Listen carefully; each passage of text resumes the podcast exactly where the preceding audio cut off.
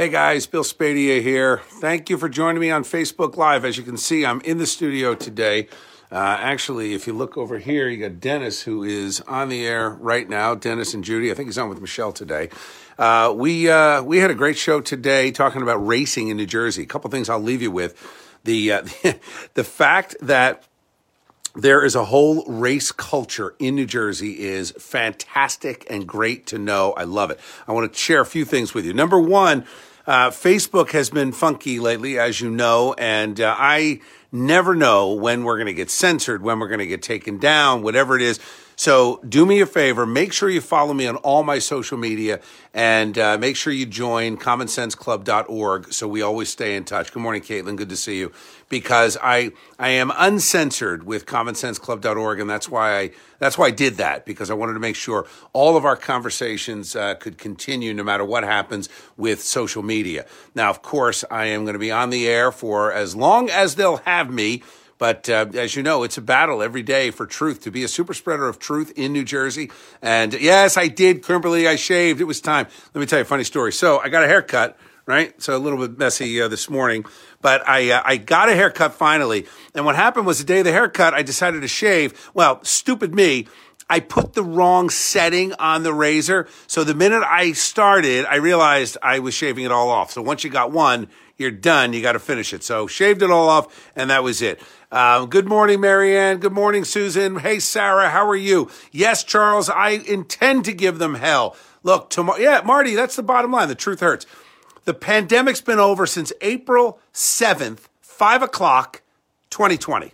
That's the truth. We know it. How do we know it? Dr. Daniel Murphy, the head of emergency medicine at St. Barnabas in the Bronx, said that's when they're, the beds outnumbered the patients. Well, according to all the politicians, that was the entire goal. Thank you, Anthony. Appreciate that. Uh, that was the goal. So when we hit the goal, why did we not open everything up? Why was it not full stop on all the nonsense? It wasn't because it was never about public health. It was never about caring for your children. It was never about your business. It was never about keeping you and your grandparents out of the hospital or your parents. Never, never, never. It was all about control. It was all about the government creating an entire class of dependents who would rely on experts. We have seen this happen through throughout history. We have seen this happen in other countries.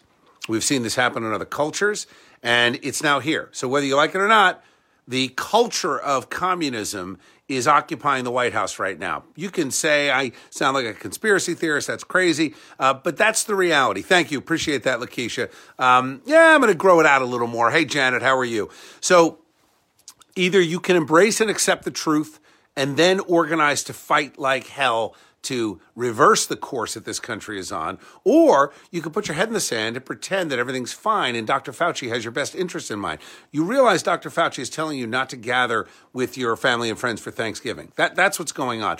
Even idiot Governor Murphy said that was a stupid idea. So look, you don't need, look, you don't need the vaccine for COVID. If you are younger and healthy, under the age of 70 and healthy, you're not going to get hurt by COVID. That's the bottom line. 640,000 reported deaths. That's a fake number. First of all, 25% of those are, are, are potentially probable cases. We've seen this happen in county after county where they reduced their death count. Pennsylvania did it. Alameda County in California did it because they said we're not going to count probable deaths as COVID deaths. That's number one. Number two, we know from the good docs at Johns Hopkins that there are kids who have been admitted to the hospital with broken limbs who tested positive for COVID were admitted as a COVID patient, even though they had no symptoms. So this is all um, nonsense. And of the 640,000, not only do we estimate 25% of those, you can knock it right off because they were so called probable cases, but 94% of those that died had three comorbidities. 85% of those hospitalized were morbidly obese. 80% of those hospitalized had a vitamin D deficiency. These are facts that we know. So if you're lacking in vitamin D and you're fat and you're old and you're unhealthy, COVID could hurt you. There's no question about that. So can flu, so could a bad cold. That's why when grandma and grandpa come over, they put a blanket on or they have a sweater on. That's why they're always cold. You know what you don't do when grandma and grandpa come over? You don't open the window with 40 degree weather outside. You don't do that.